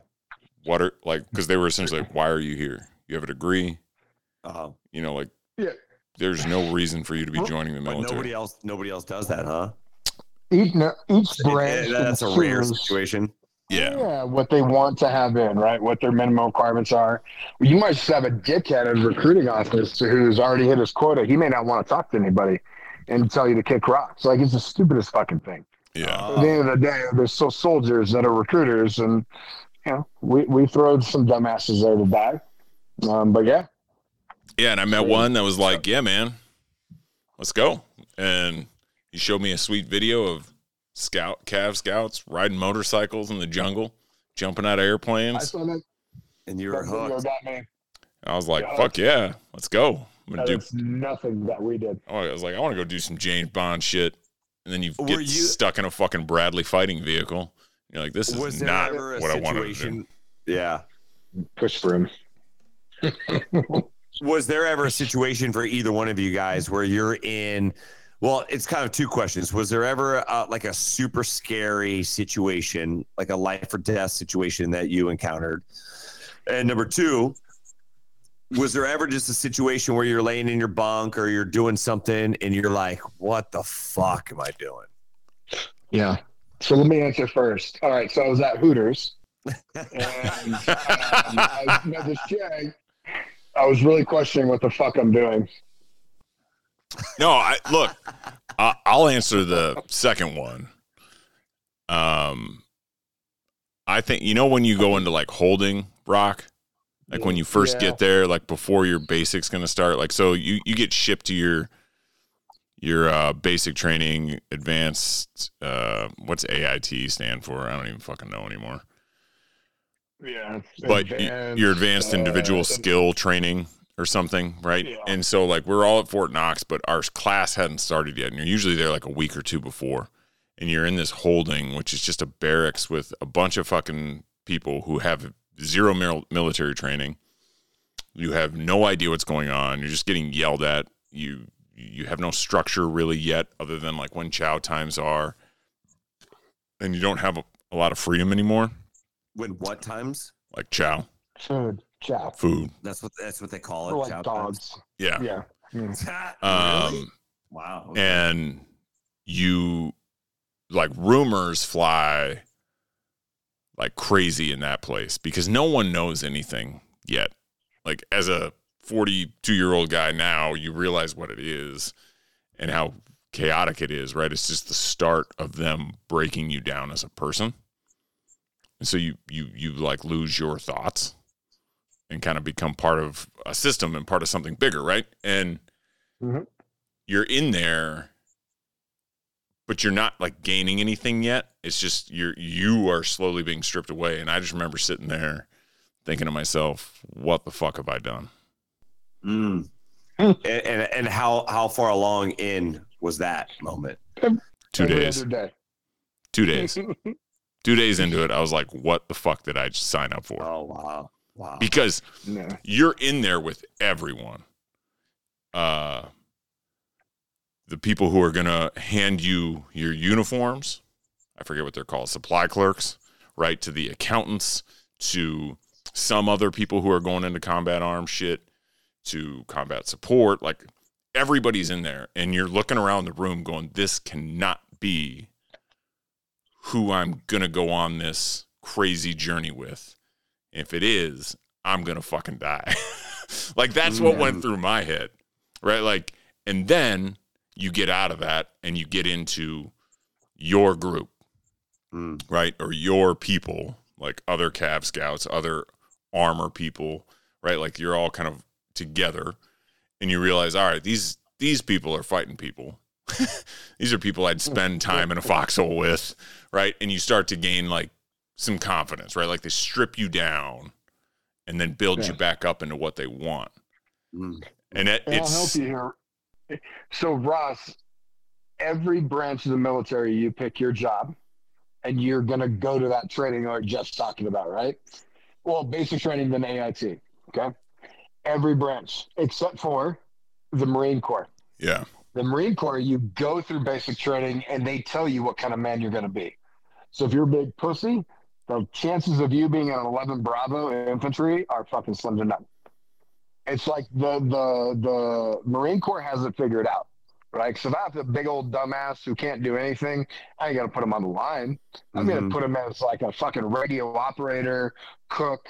So Marine Corps can do that. Okay. Army, Navy, Coast Guard, and Air Force. You pick your job, and you have to take that person. So if I'm big, fat, dumb, and I'm like, meh, but I chose infantry, I'm going to be in an infantry platoon. And I'm going to be like, fuck. That's why we have movies about the dumbasses who get shot, right? You know what I mean? So anyways, that's very important to understand. We chose what we want to do. Gotcha, I didn't realize you had that. Right, yeah. The Marine Corps is the only unit that doesn't get to choose. No shit. You go to basic training, and they're like, you can make recommendations. It's like a fucking thank you card, Karen. What's your number one, number two, number three, number fourth choice? Yeah. And you have aptitude. You have your training for your max and all that shit. Yeah. And then you have how you do your peer review.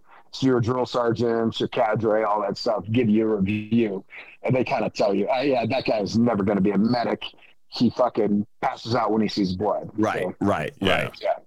But, and I was in Iraq with a person who literally did not like blood, and she was her medic. I shit you not. Oh, jeez. So she chose her job knowing she doesn't like blood, but I still ended up with that person, right? And I'm like, that's not going to be really good, right? So I prefer the Marine Corps method, to be quite frank, with a little bit less, you know. Yeah, I mean, like, I think there's – I respect their mantra, right, is that everybody's a Marine. You just do different shit, right? So they train everybody to be a Marine, but then as they go through the process, they kind of weed them out. And you get to choose your job in the Army based on your intelligence, right? You do have to take – they call it an ASVAB or an ASFAB. Am I saying that right? Test that basically, like, determines how smart you are. And then based on what you score, you can choose different things. Yeah. But that being said, like, once you get into, you know, basic AIT, I don't know about you, Rock, but like my drill sergeants, they worked really hard to weed out the pussies. They broke those guys more than anybody on the planet.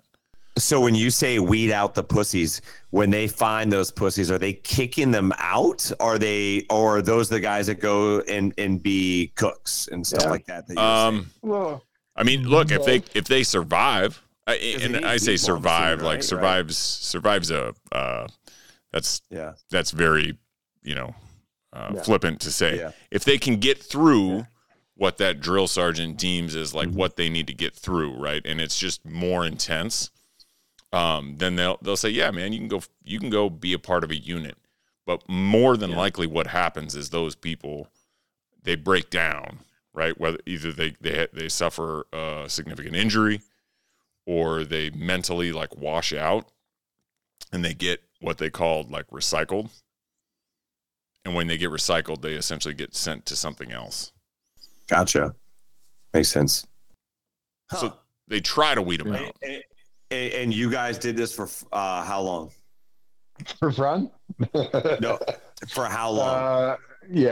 So it's like, 12 weeks, I think, is basic. And then maybe another... I think it's 16. 8 weeks. I thought it was 16. Or 16 weeks are basic.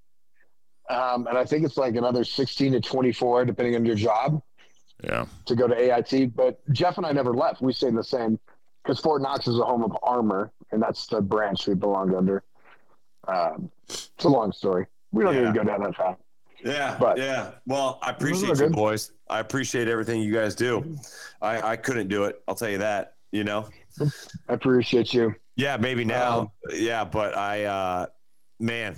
That's pretty awesome of you guys. I love you guys. So I have this idea, Ross, and how you can thank Jeff and I is give us a fat salary and we'll be your security when you go places like Tiger Woods' house to fucking DJ or J.J. Watt's wedding. But done. I think you need somebody to protect you. And let's go. I don't need insurance. Jeff doesn't need insurance. We go through the VA. Yeah, that's fine. Hire us, Ross. Give us millions of dollars, and we will protect you in your life. I mean, you're trying to convince me to do that, but I'm down to do it. Millions of dollars, I'm not down quite yet, but I'll be there when We'll be there. Yeah, we're big boys with guns, man, and we can negotiate the contract. I just want to hang out with like Tiger Woods and shit. Yeah, we all do. And I'll protect you. From bad boys. Okay, Mike. Golly. So any other fun stories, Ross? The Hooters story. Oh, the Hooters. Oh my God. Oh, I'm trying to think of something I can tell you that's relatively PG. No, save it. We don't want Jeff's podcast to get shut down. It just started. Hey. He's fine. Remember that time you bounced that dude's head off a bar table at in Elizabethtown because he sat in my seat? Yeah. Did he refuse to get out of your seat, and that's why you beat his ass? Ish. So it's a funny story. I'm sure this guy's all right. Although maybe not. Yeah, no, we were sitting at a bar. Was this in the service era, or we were? Was this? Yeah, we were. Yeah, Kentucky. We were at a bar, drinking. It's getting crowded. I get up to go to the bathroom, and I come back, and this guy's in my seat, and I just kind of look at Rock. I'm like, what the fuck? And Rocky takes. So he's in your seat, at your table, you guys, or was it? No, we were at the bar. No. Okay. The bar. Right, but my drinks there, keys, right? Someone was sitting there. Okay. Right, it's just a drunk ass, being a dick, a townie, right? Which is something you run into a lot. You realize they kind of don't like the fact that there's a military base there. And so they kind of, they just kind of they test it. Would that be a good way to put that, Rock? Is they test it. Yeah. No, I see that. Sure. Sure man syndrome. You see the movies, colleges. Yeah. They just want to see if they're man enough. Right. Yeah. And this guy, he's in my seat, and I'm like, hey, man, that's my seat. And he's basically like, fuck you. And I'm like, I just kind of started laughing. Was he big? Was he small? What's his? Medium. Medium. I don't know. Okay. Nobody was big to us back then. Doesn't matter if he's big, small, short, medium. Like, nobody was big to us back then, dude. We were fucking bulletproof. Right? And I just kind of, like, turned to Rock, and I looked at him, and I'm like, can you believe this fucking guy? And I'm just, like, laughing, and Rocky, I don't know, was on one that night and decided tonight's the night. And so he just walked up to the guy, and the guy, like, turned around. He got out of the seat when I asked him, and he put his back on the bar and was staring at me. And I'm just, like, looking over to my right, like, can you believe this fucking guy? And Rocky walks over to him and is, like, whispering in his ear, okay? And I'm, like, you know, 3 feet away. I'm, like, what's happening? Like, why is he whispering in his ear? I'm figuring he's saying something. And I don't know if the guy said something to you or not. He didn't.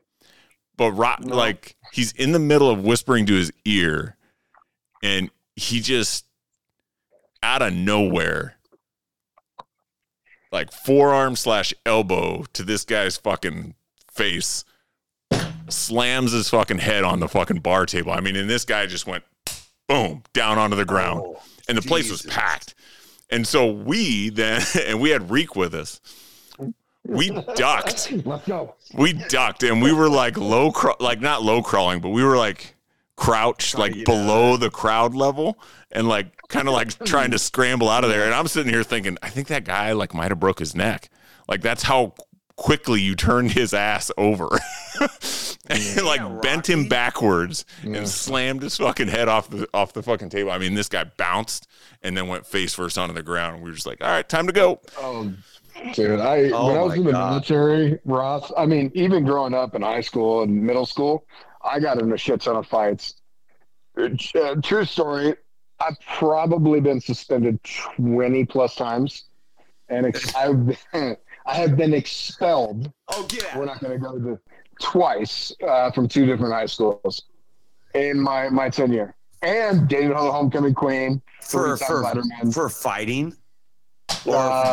Most of it was fighting. Expelled was other shit. Okay. We're going to save that conversation for later. Okay. I have a question. Have you ever been in a fight, Ross? No, never. Never? Dude, there was a couple of times in like maybe my freshman year, 8th grade year maybe, that I got into a couple of good pushy matches that almost escalated into it, and then it got broken up and nothing ever happened. But no, man, like I've talked myself into so many fights, and then I've talked myself right out of those fights. But I don't know, man. I'm never really around it too much. I'm so fascinated by fighting though too. Like my wife is always like, why are you watching fighting videos? I don't know, maybe because I've never been in a fight that I'm just so fascinated on how it like goes down and how it ends and who jumps in and who doesn't, and who breaks this, did that person survive? He got knocked the fuck out. You know, there's just so many elements with the fighting that it's like super scary, but then it's like super fucking awesome at the same time. But yeah. So I love these stories. There have been too many that I look back on now and go, God damn, dude. Like, yeah. We're lucky. I was just going to say. We're lucky. Uh-huh. You know, for somebody to sit in someone's chair and for you just to smash his head on the table, like that to me seems a little extreme. I've never been like that. Well, look, he asked for it. I mean, Rocky wouldn't have done it, I was going to do it like 4 seconds later. What would you whisper to this guy? I can't remember. Honestly, I can't. If I had to guess, something in the nature of like, no, I'm going against that. I didn't fight for no problem. I like to fight to fight. Same. Sometimes I like to fight. Yeah. So I can't say that I wouldn't have done anything. To be honest with you, that guy was probably my size or bigger. He was being a dumbass, and I probably whispered something like, "Don't be a fuckface. Get the fuck out and go apologize to my friend." And he probably has immediately said what or no or something. I just reacted, right? So there's times, dude, do you remember what was it? In Louisville, that strip where all the college kids were. Mm-hmm. And my buddy Dylan, you remember Dylan that night? Mm-hmm. So it's me, Jeff, and Dylan. Dylan is a little, if he was an animal, he'd be a weasel, okay? Two frat boys are walking past us three, and one of the frat boys just literally bumps into Dylan as hard as he can and acted like it was nothing. Mm. Well, I just so happened to be the third person walking, and as soon as I saw that, without any words, nothing, I threw one right cross, and this guy is out fucking cold, stiff, arms up in the air, and Dylan looks and he's like, "You got knocked the fuck out." I'm standing there protecting Dylan.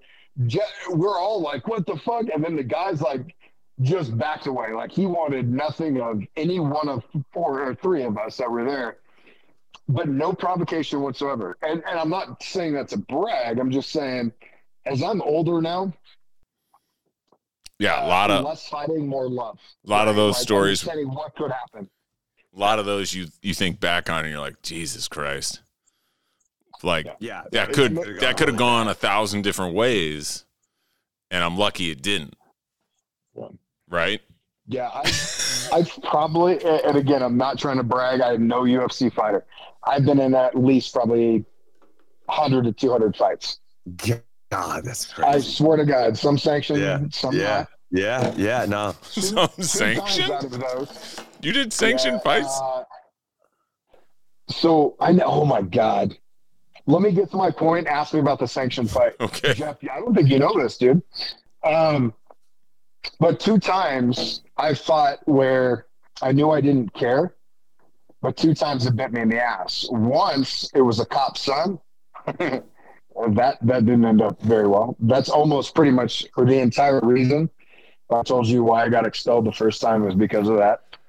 Yeah, man.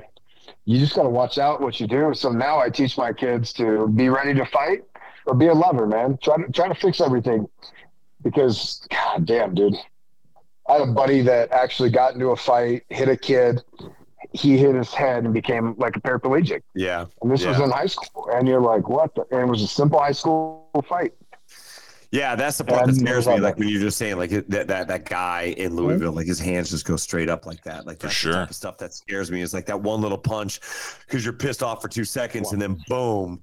You do something, you're like your whole life just changes. Like for sure, you know, 100%. You know, my boy down here, Rob, reminds me a lot of you, Rocky. Just like thrives off of fighting, and you know that boxing that you see that boxing game at a lot of bars where you punch the bag as hard as you can. It goes up to nine. It goes up to $9.99. I do that all the time. Yeah, so man. Like I hit it, and I get like in the 500 or 600s. And like it goes up to $9.99. Fuck you. It goes up to $9.99. My boy Rob is probably like you. It's just constantly $9.99 all the fucking time. It's like $9.96, $9.97.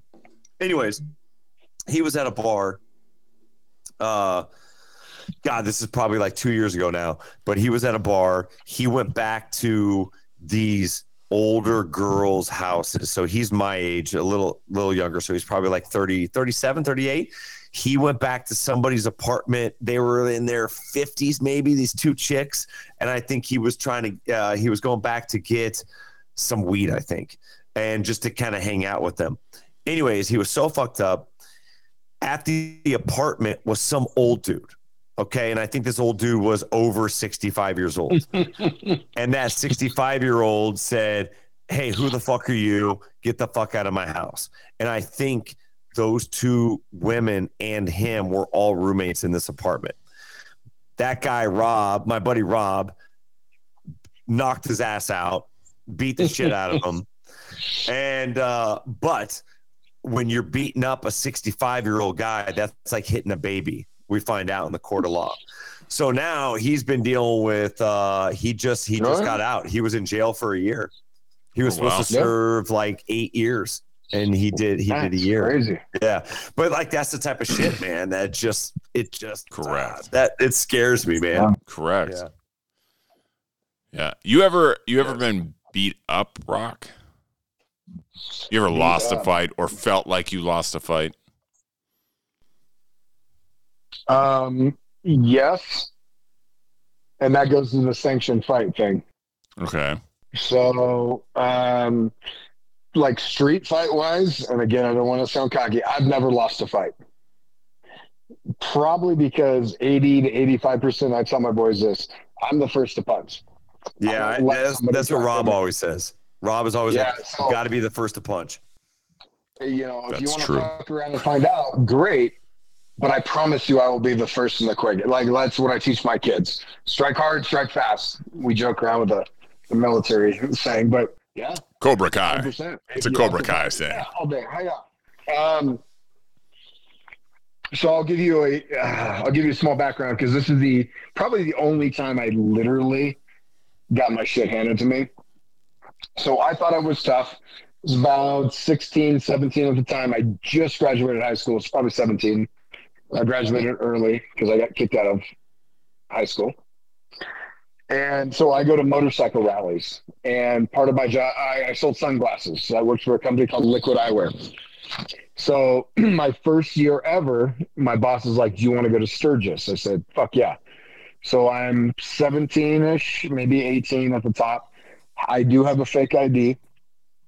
I'm working the event, and I ended up going into a bar that promoted bare knuckle boxing. And if you sign up, you're guaranteed to drink that night for free. But if you win, you can drink the rest of the week for free. So that was their kicker. So the guy that I was working next to in the tent, so I had a booth, in his booth, he was my ring man. And I said, dude, I don't know what's going to happen. I thought I was really confident. And I was. And I said, I need you to be in my corner. He's like, all right. I mean, this kid's probably roughly 20 years old. He has no idea what's going on. So I think I'm tough shit. So I'm 18, probably. I mean, I'm 6'2", so probably 200 pounds. I thought I was the shit. My first fight, I go against a biker that's like 350 pounds, just all fat. I beat the living shit out of him within 30 seconds. So bad they stopped the fight. And I'm like, fuck yeah. So I'm on cloud nine. I'm in the heavyweight division. So I sit out one fight for like 5 minutes, and then I go into the heavyweight championship at Sturgis. Oh, my God. And I look at this guy. He looked like Jesus. About 6'2", 140 pounds, lean, skinny white boy, curly brown hair, beard, all the way down to his back. Knows jiu-jitsu. My confidence level goes to 5,000. Okay? I just beat the shit out of a fat biker. I think I'm 18. I'm invincible. And it's 3 rounds, 3 minutes each round. And best of 3, right? Or let's knock them out. Round 1 dings. This fucking guy throws a roundhouse kick right to my temple. Oh, my God. I can't see for pretty much the rest of the fight. He beats the living shit out of me. Jesus. For the first round. We ding. I think I landed a half of a punch in 3 minutes. We go to the second round. He knocks me over twice and just beats the shit out of me. Jeez. I have a broken nose, 2 black eyes at this point. Like, literally, like what pursued? My eye is swollen shut, and my ring guy, who I just met, he's like, you want me to throw the towel? I'm like, no. He hasn't knocked me out. He's knocked me down, but not out. We go to the third round. He pummels the living shit out of me. Actually, the third round is when he broke my nose. I never went out, but I'll tell you, I went down every round, man. And he beat the fucking shit out of me. Never been beat that bad in my life. I had to work for the next day. Watch out for those little guys, man. Yeah, dude, I had 2 black eyes, broken nose, puffy lip, fucking cauliflower ear, and all I got to do was drink for a day for free. That's hilarious. Yeah, I mean, that's the thing, man. Like, in a modern fight, you just don't know what people have these days. I feel like when we grew up, it was like your traditional fist fighting, and now it's like you don't know what the hell these people have and what they're going to do, who's going to jump in. Yep. I forgot to tell you. So at the end of that fight, obviously he's the fucking winner. The ref puts his fucking hand up. He hugs me, and I said, "Who the fuck are you?" Like, I mean, he was like Jason Bourne. He fucked me up that bad. I mean, where I'm saying that for 3 minutes, 120 punches to maybe two. Okay? He fucked me up. I said, "Who are you?" You know? And he looks at me and he's like, "You fought well." He's like, "I do this every year." He's like, "I'm from Black Hills. And I own and run the jiu-jitsu. Oh, of course. Center. I knew it. He was a fucking professional fighter. He comes up, and then he would win like $300 to $500 and drink for free every day for 7 days. So he's like, "I love this shit." You know, that's like, fucking hilarious. Me, hugged me. But yeah, no, dude, Jesus. By the way, Jesus was his name. Yeah, dude, he was Jesus whoops area. Yeah, jiu-jitsu's where it's at right now, man. It seems like everybody's getting in on that. Yeah. That's classic. Oh, 100%. So that was your section fight. Boys, Good shit, man. Well, boys, we're 2 hours plus. I think it's a good time to call it for the evening on Rocky getting beat up by Jesus. That's a fitting end. It's a good way to end it, baby. That's a fitting end. Yeah, but no, hey, thank you both for jumping on and sharing some ridiculous stories. Yeah, this was the Rocky show today, man. I listen. It always is. It's not my show, man. I know. It always is about you, man. It's like the stories just never end with you, man. And your detail, like I remember a lot of stories that I go through, a lot of shit that happens in my life, but I don't know I don't remember details the way that you do. You know, depends on the story. Your stories are great. Hey, next time I want to hear about that American flag story with your neighbor that ended up on the local news. Ooh. Oh my God. How do you know about that? Yeah. You texted us. I remember seeing on Facebook. I remember seeing you posting pictures of you buying every American flag in the city of Denver or Colorado Springs. Yeah, in your neighbor's yard. And your neighbor had 4,000 American flags in his yard. I went to seven Walmarts at 100 miles and bought every American flag. Yeah. All right. America. Yeah, next time. America. But let's do it on three-way again. I just don't want to talk to Jeff. I love you, boys. Appreciate that, boys. Yeah. Love you all. Jeff, thanks for having us on, dude. Without a doubt, man. Thanks for being on. Love you guys. You guys be good. Take it easy. See you, buddy. Love you, boys. All right. That wraps up another episode of Only the Important Stuff. Hope you all are enjoying this. If you would, like, share, comment, subscribe, rate, tell a friend, do whatever you got to do. But help a brother out. It means a lot. And I want to thank all of you for checking this out on a weekly basis. That means the world to me. Keep listening. Keep grinding. Do some good and be good, everybody.